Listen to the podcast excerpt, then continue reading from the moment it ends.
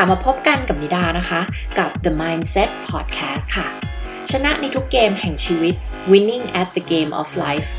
คุณรู้ไหมคะว่าผลลัพธ์ในชีวิตของเรา 20%เกิดจากทักษะ และอีก 80%มาจาก mindset หรือกรอบความคิดของเรา เมื่อเราเชื่อแบบไหนเราก็ลงมือทำแบบนั้น แล้วก็ทำให้เราได้ผลลัพธ์แบบเดิมๆ อยากได้ผลลัพธ์ใหม่ๆ ต้องเปลี่ยนและท้าทายความเชื่อเดิมของเราค่ะ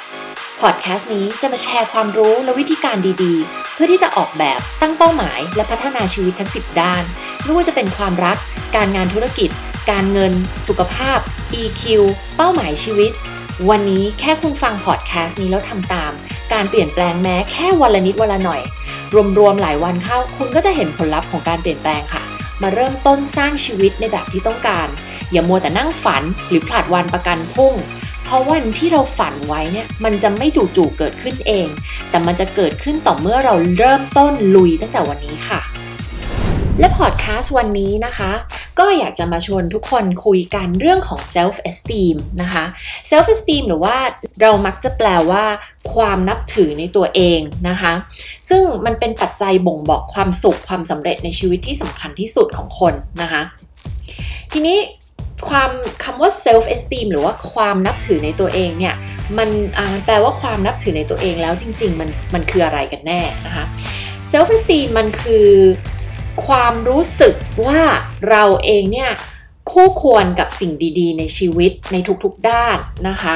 แล้วเราก็มีความไว้ใจตัวเองนะคะ ว่าเราจะสามารถ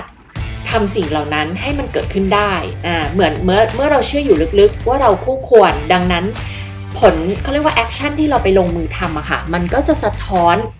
ให้เห็นถึงความเชื่อนั้นที่เรามีมีเกี่ยวกับตัวเองนะคะ ซึ่งต้องบอกก่อนว่าความนับถือในตัวเองเนี่ยมันเป็นคนละเรื่องกันกับ self confidence หรือว่าความมั่นใจในตัวเองนะคะมันแตกต่างกันนะคะ แตกต่างกันยังไง แตกต่างกันในแง่ที่ว่า self confidence เนี่ยมันเป็นสิ่งที่เกี่ยวข้องกับทักษะอะไรสักอย่างหนึ่งหรือเรื่องอะไรสักเรื่องหนึ่งนะคะลองนึกภาพตามว่า สมมุติว่าเราเนี่ย เป็นคนที่ฝึกซ้อมเปียโนมาอย่างดีเลยนะคะ แล้ววันหนึ่งเราต้องขึ้นไปแสดงเปียโน แน่นอนว่าเราฝึกซ้อมมาอย่างดีเป็นแบบร้อยครั้งพันครั้ง พอเราขึ้นไปแสดงเราก็จะสามารถทำได้ดี อันนี้เราเรียกว่าเรามี self confidence เกี่ยวกับการเล่นเปียโนนะคะ ถ้าเรามี self confidence กับเรื่องใดเรื่องหนึ่งไม่ได้แปลว่าเราจะมี self confidence หรือความมั่นใจกับทุกเรื่องถูกไหมคะอย่างเช่น เราอาจจะเล่นเปียโนเก่ง แต่ให้เราไปพูดหน้าชั้นเรียน หรือว่าให้เราแบบไปพูดต่อหน้าคนเยอะๆเนี่ยเราอาจจะรู้สึกประมาหรือว่าแบบขาดความมั่นใจสุดๆเลยก็ได้ใช่ไหมคะ เพราะฉะนั้นมันเกี่ยวข้องกับเรื่องของการฝึกซ้อม หรือว่า ทักษะที่เราได้ไปฝึกทำมาบ่อยๆ ถ้าเราทำบ่อยๆ จนเราเก่งมากขึ้นแล้ว เราก็จะยิ่งมีความมั่นใจในเรื่องนั้นนะคะ แต่เซลฟ์เอสตีมมันจะเป็นอะไรที่อยู่ลึกๆ แล้วเราก็ไม่ค่อยรู้ตัวนะ เรียกว่ามันอยู่ในระดับจิตใต้สำนึก มันเป็นอะไรที่เราไม่ได้รู้ตัวว่า เราไม่ค่อยได้มันเราเราไม่ได้รู้ตัวเกี่ยวกับเรื่องนี้ แล้วเราก็ไม่ได้มานั่งวัดกันทุกวันว่าอ๋อวันนี้ระดับของ self-esteem ฉันเป็นยังไงแล้วอะไรเงี้ยนะคะ แต่มันจะเห็นเป็นอาการออกมานะคะ แสดงออกมาเป็นอาการต่างๆ นะคะซึ่งในในในในสายของจิตวิทยาเนี่ยเราก็จะศึกษาเรื่องของ self-esteem กันมากพอสมควรเลยนะคะคือบางครั้งเนี่ยเราคิดว่า ทำไมเราเราตั้งเป้าหมายเราทำสิ่งต่างๆ แต่แล้วทำไมชีวิตเราได้ผลลัพธ์แบบเดิมนะคะแล้วเราก็ไม่รู้ตัวว่ามันเกิดขึ้นจากอะไรนะคะถ้าเราบอกว่าเราวัดสุขภาพกายของเราด้วยค่า BMI ระดับคอเลสเตอรอลระดับน้ำตาล ระดับอะไรต่างๆ ที่เวลาเราเราไปโรงพยาบาลเราเขาก็เช็คกันเนี่ยนั่นอันนั้นคือตัววัดค่า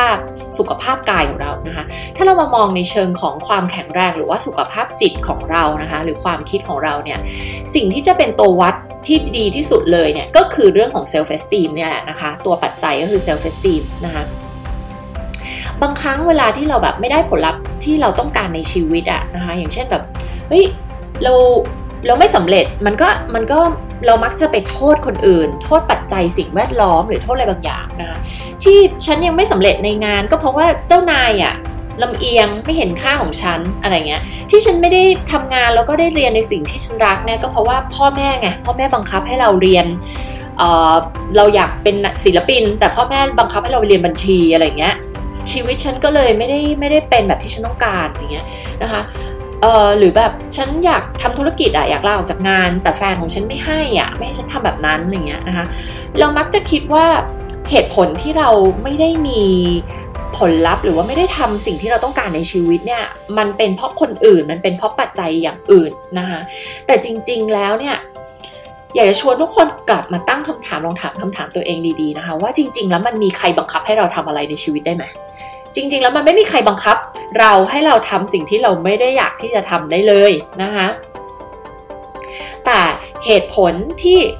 เราไม่ได้มีความสำเร็จหรือว่ามีความสุขหรือว่ามีความรัก หรือมีสิ่งต่างๆ ในชีวิตแบบที่เราต้องการนะคะ สิ่งที่เป็นปัจจัยที่อยู่ลึกๆเลยเนี่ยคือเรื่องของ self esteem นะคะซึ่งใครอยากจะอ่านอ่านอ่านแบบลึกๆเนาะหนังสือเล่มใหม่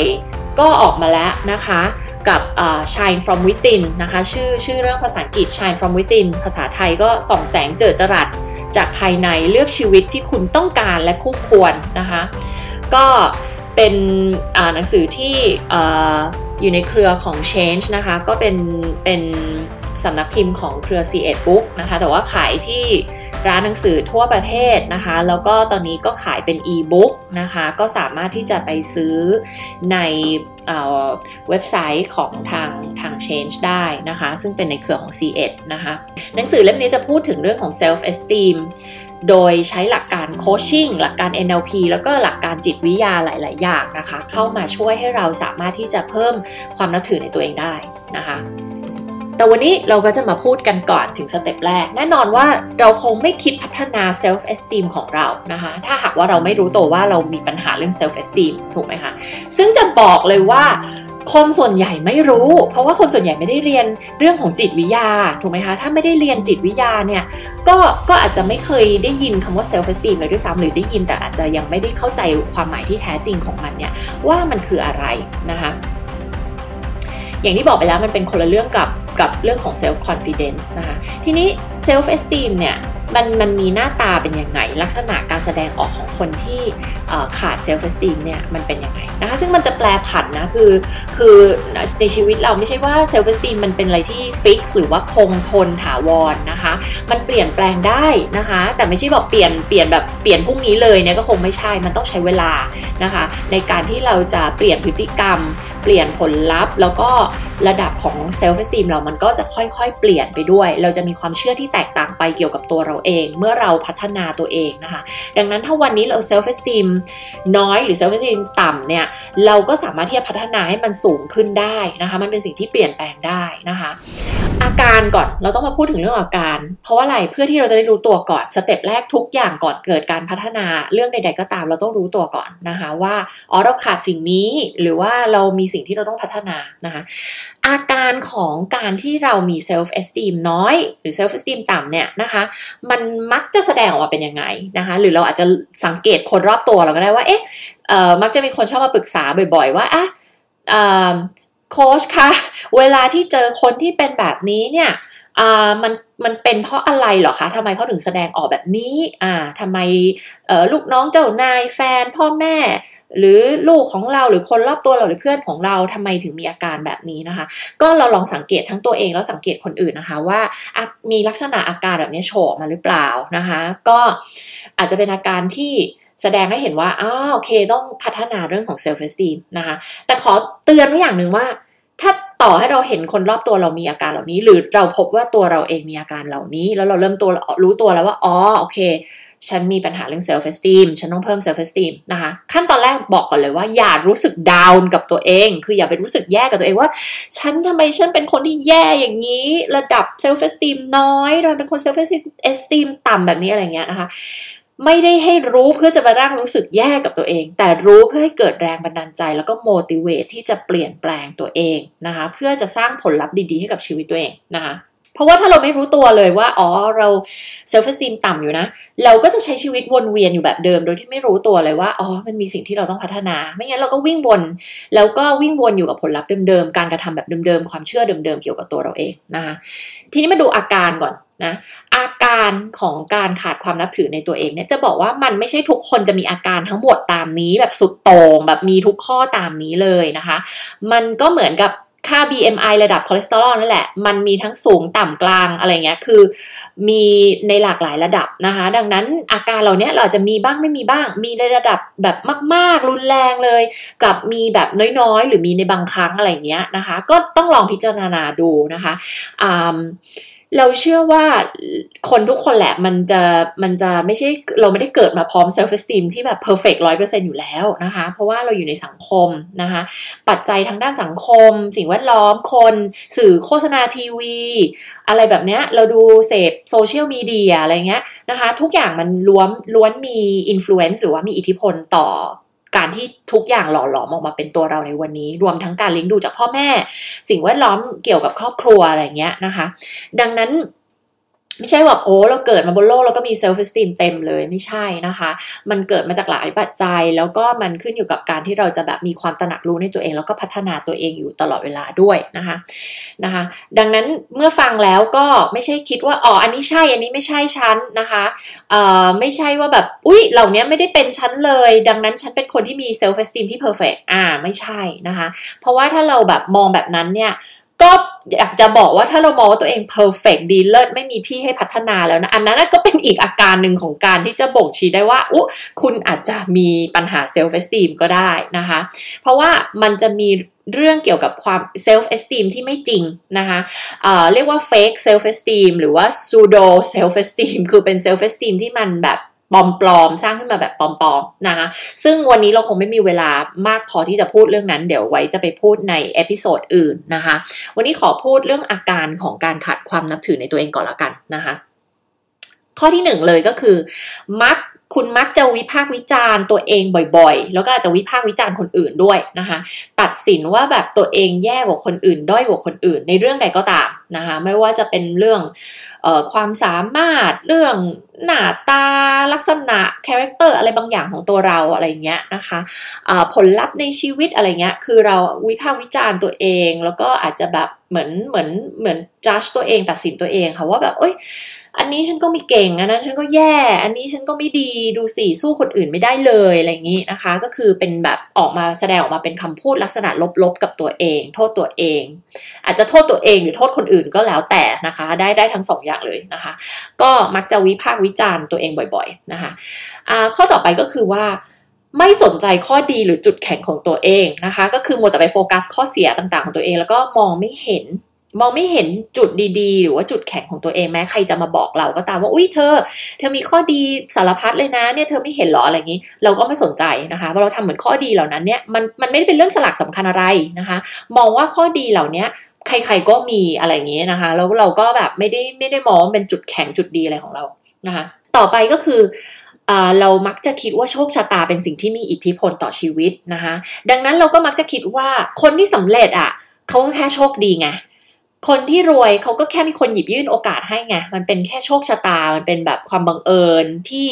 โอ้คนนี้มี connection ดีก็เลยสำเร็จในเรื่องนี้ในเรื่องธุรกิจอะไรเงี้ยนะคะ หรือแบบคนนี้คนนี้เขาหน้าตาดีไงเขาก็เลยก็เลยแบบสำเร็จมีความสุข หรือคนนี้เขาก็แค่เกิดมาเป็นคนฉลาดอะไรเงี้ยนะคะ สิ่งเหล่านี้ก็คือเราเรามองว่าแบบมันเป็นชะตากรรมอะนะคะ มันเป็นชะตากรรมมันฟิกซ์มาแล้วเหมือนแบบว่า ทุกอย่างมันกำหนดมาแล้วอะนะคะ ดังนั้นฉันผู้ผู้แบบ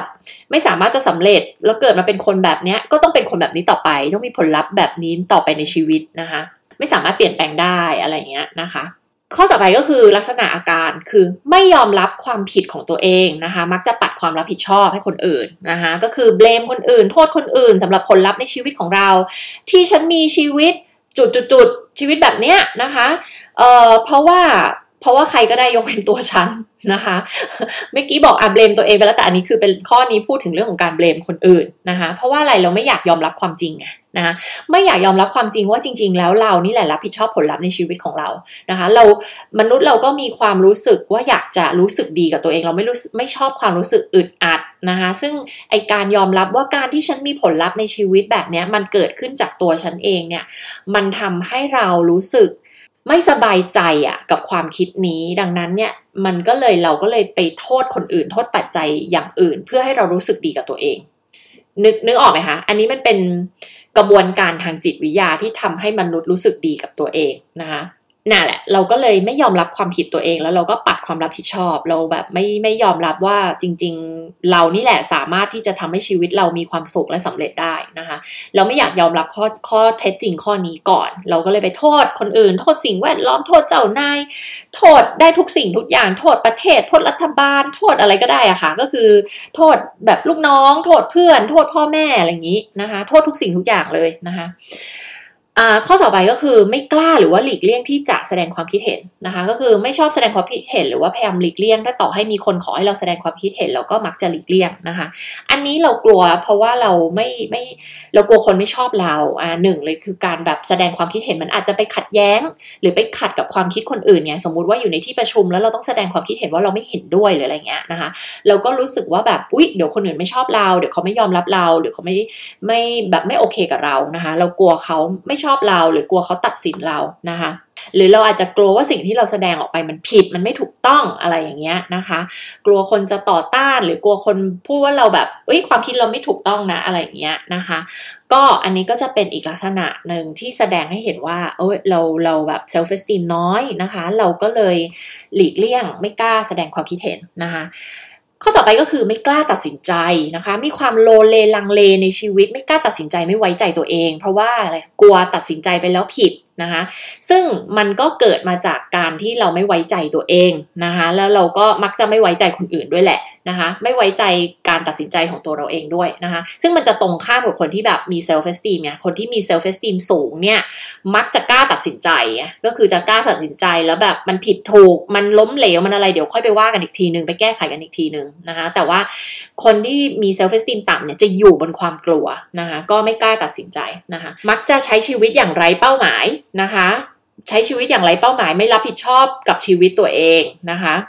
ไม่มี self responsibility นะคะการการขาดความรับผิดชอบก็คือการขาดความรับผิดชอบต่อตัวเอง คือคุณไม่มี self responsibility นะคะ ซึ่งเป็นเรื่องที่สำคัญมากก็คือทำแบบทำทำเพื่อเงินทำเพื่อความอยู่รอดอะไรเงี้ยแต่ว่า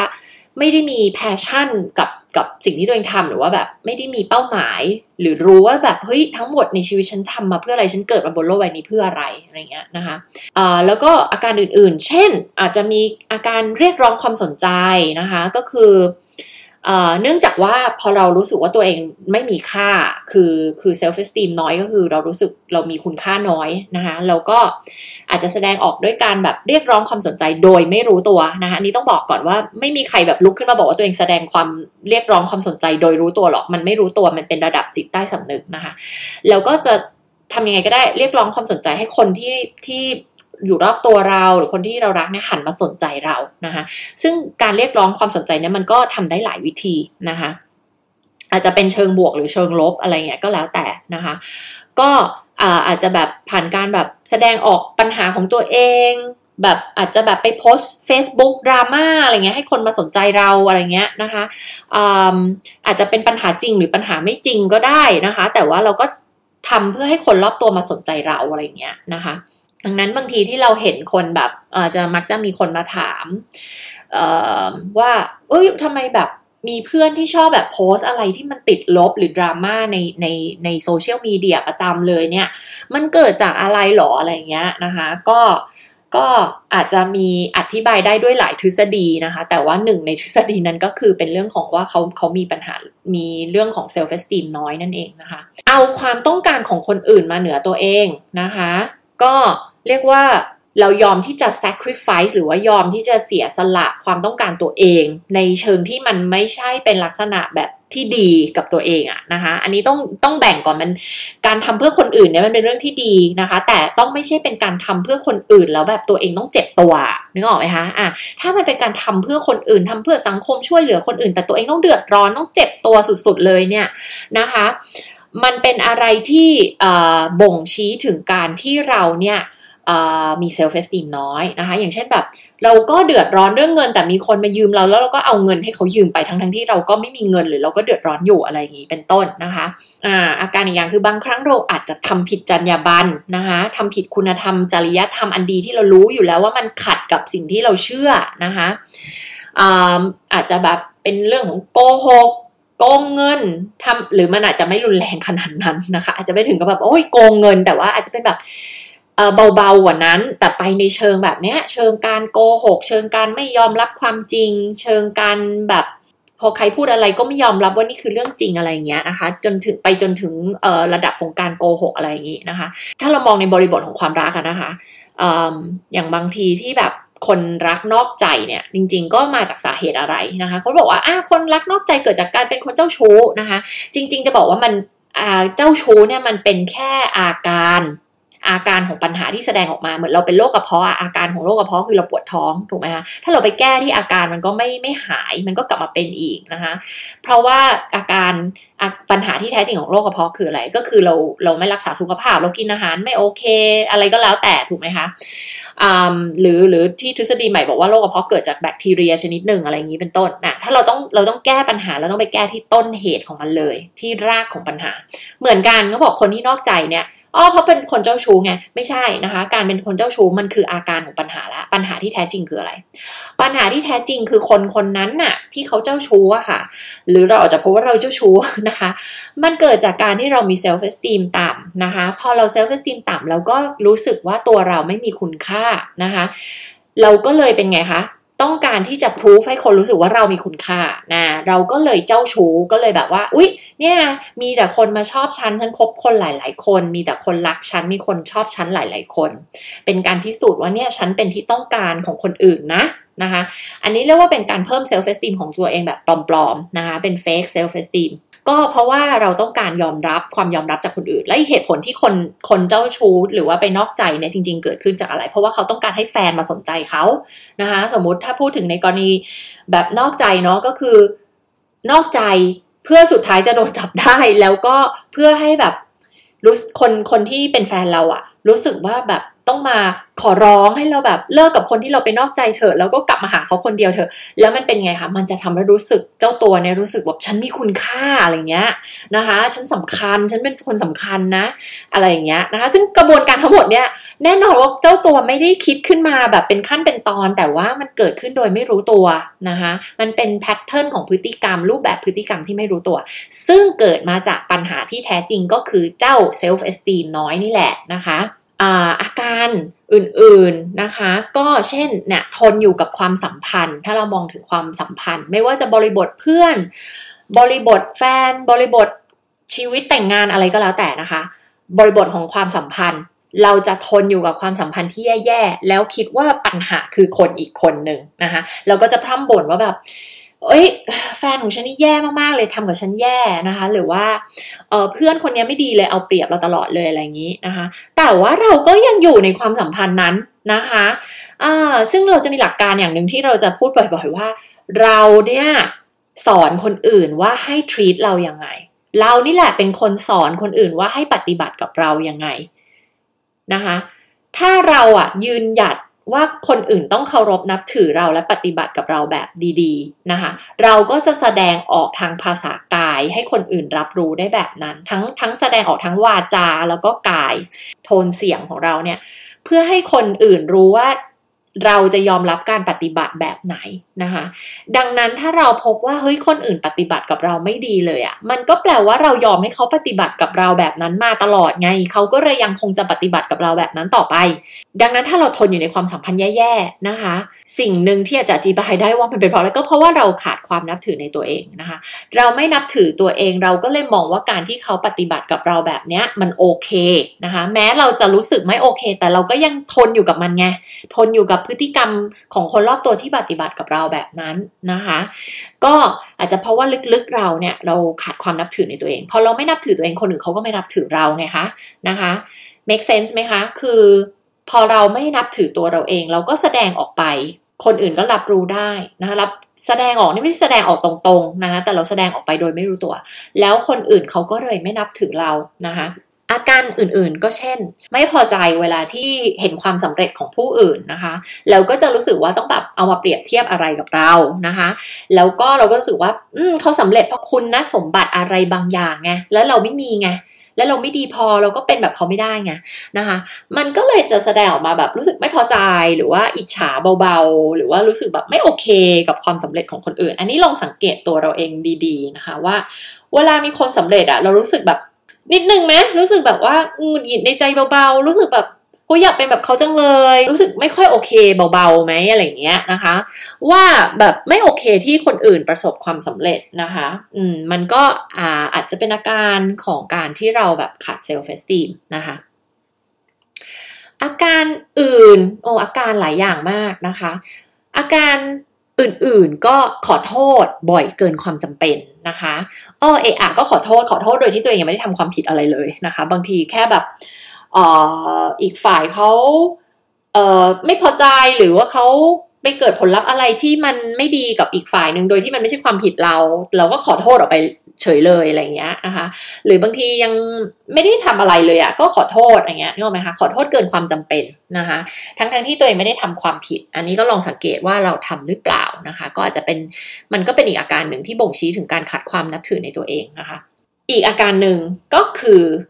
ชอบพูดโอ้อวดนะคะชอบพูดโอ้อวด หรือว่าพูดข่มคนอื่นนะคะก็เป็นอาการของการขาดความนับถือในตัวเองนะคะ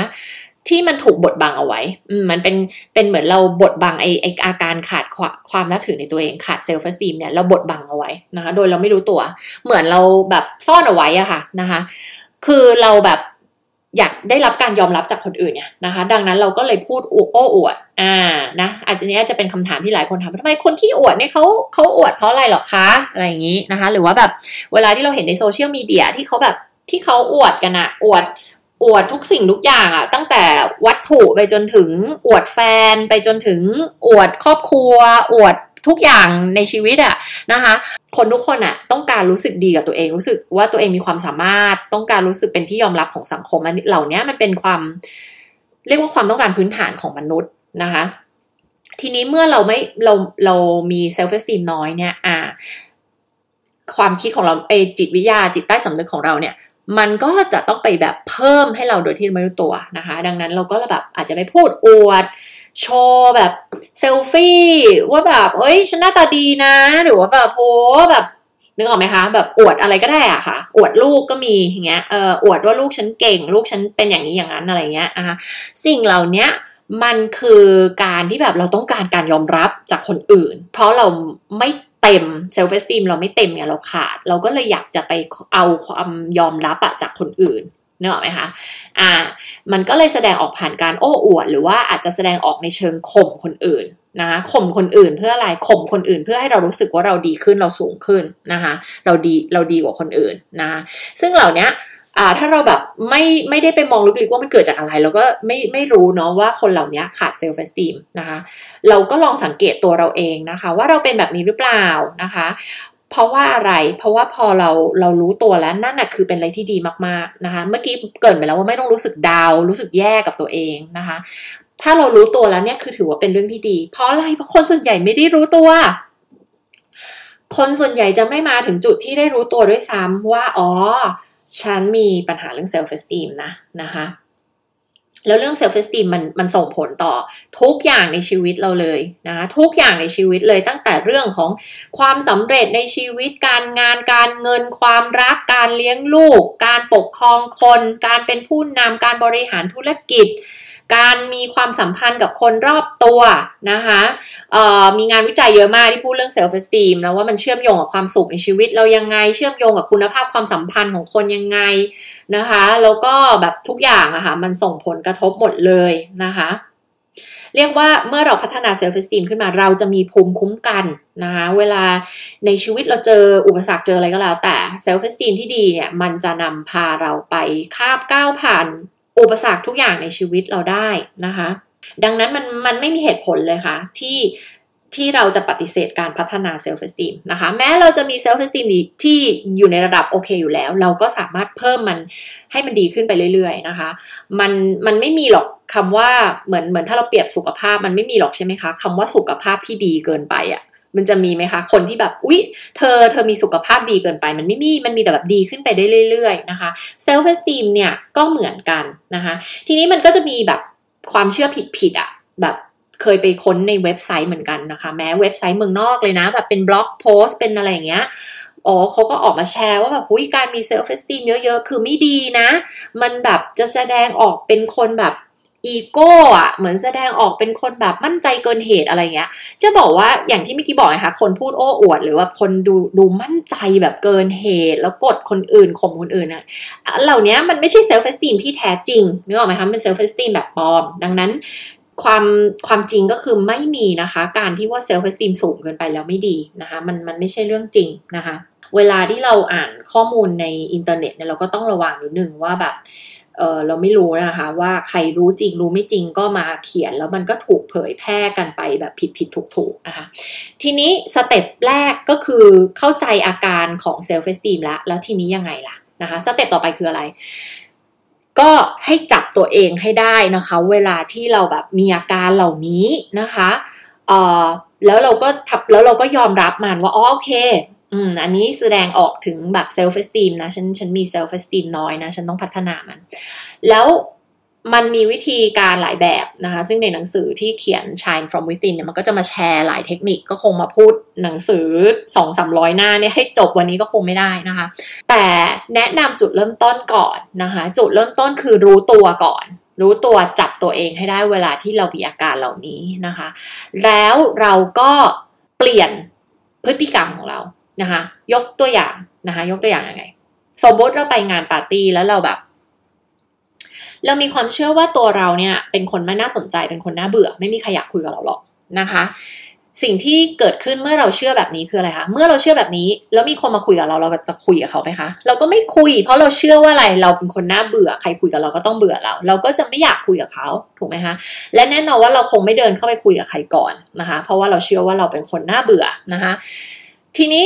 เมื่อเรารู้แล้วว่า อ๋อ โอเค นี่มันเป็นอาการของการที่ฉันแบบเซลฟ์เฟสติมน้อยนะ ฉันก็เลยแบบไม่ไม่เข้าหาคน ไม่อยากจะมีความสัมพันธ์กับคน อะไรอย่างนี้เป็นต้นนะคะ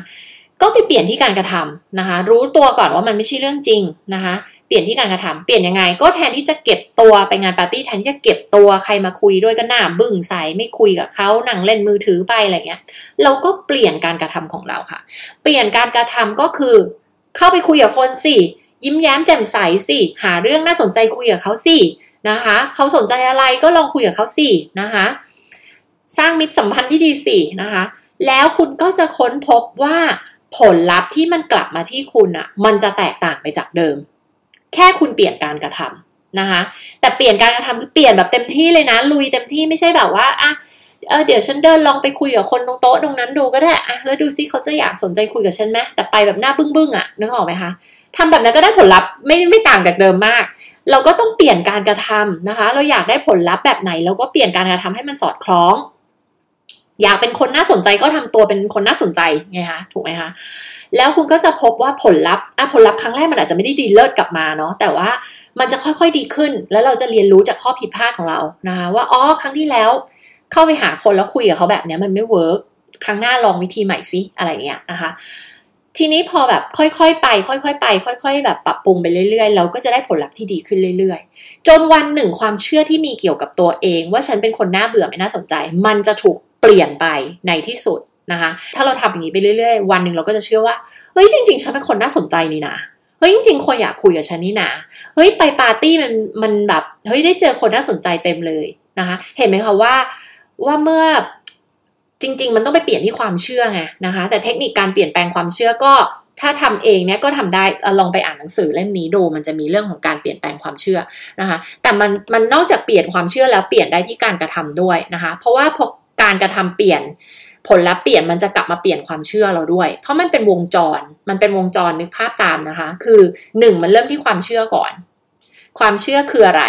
นะคะเมื่อเรามีความเชื่อแบบนั้นแล้ว มันจะนำไปสู่การกระทำอะไรบางอย่าง แล้วการกระทำนั้นนำมาสู่ผลลัพธ์อะไรบางอย่าง แล้วผลลัพธ์นั้นก็กลับไป confirm ความเชื่อของเรา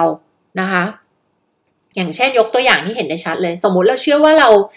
เราอายุเยอะละเราลดความอ้วนไม่ได้หรอกนะคะ นี่คือความเชื่อนะคะ มันจะนำไปสู่การกระทำแบบไหนคะเมื่อเราเชื่อแบบนี้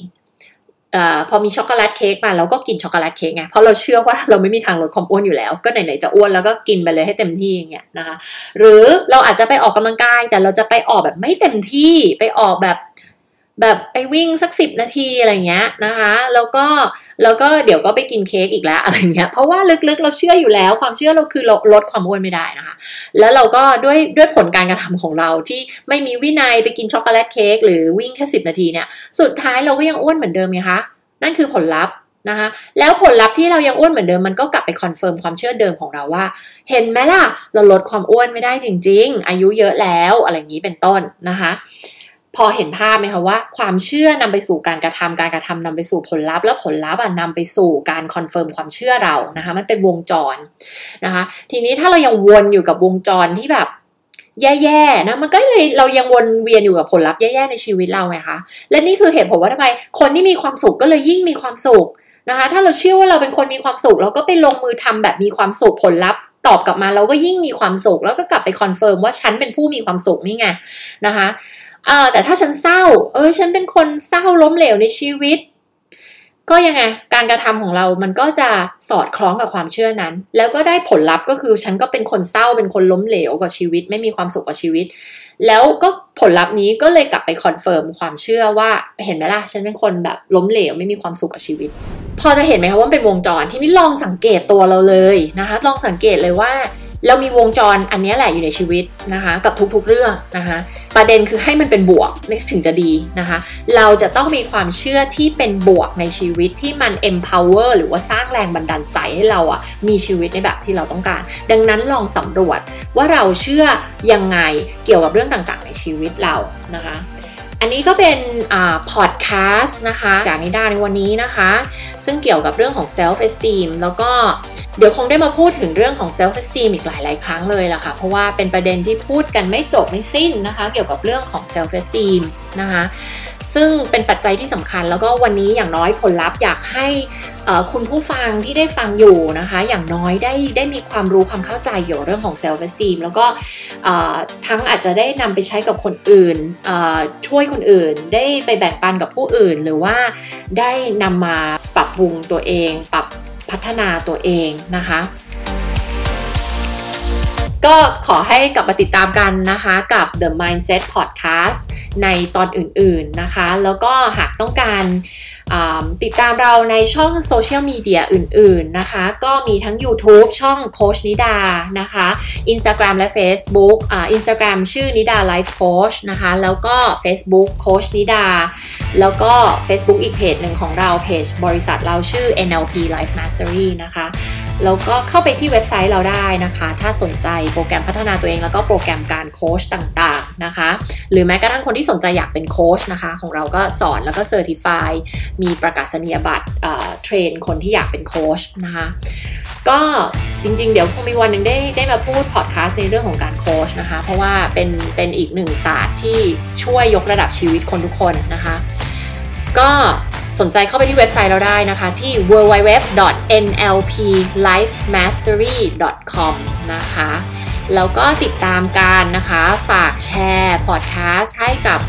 คนรอบตัวนะคะะเพราะว่าบอกเลยว่าเรื่องนี้นะคะมีประโยชน์กับทุกๆคนแน่นอนนะคะ แล้วก็ทุกๆพอดแคสต์ที่เราสร้างออกมานะคะของ The Mindset Podcast นะคะ เชื่อว่ามีประโยชน์กับคนทุกคนนะคะ ในแบบที่แตกต่างกันนะคะ เป้าหมายของเราก็คือเราต้องการให้ทุกคนสร้างชีวิตแบบที่ตัวเองต้องการมีสร้างผลลัพธ์ใหม่ ๆ และมีชีวิตในแบบที่ตัวเองต้องการนะคะ ขอบคุณมากค่ะที่ติดตามกันมาจนถึงตอนนี้นะคะ วันนี้นิดาก็ลากันไปก่อนค่ะ ชนะในทุกเกมแห่งชีวิต winning at the game of life พบกันใหม่ใน The Mindset Podcast กับนิดาค่ะ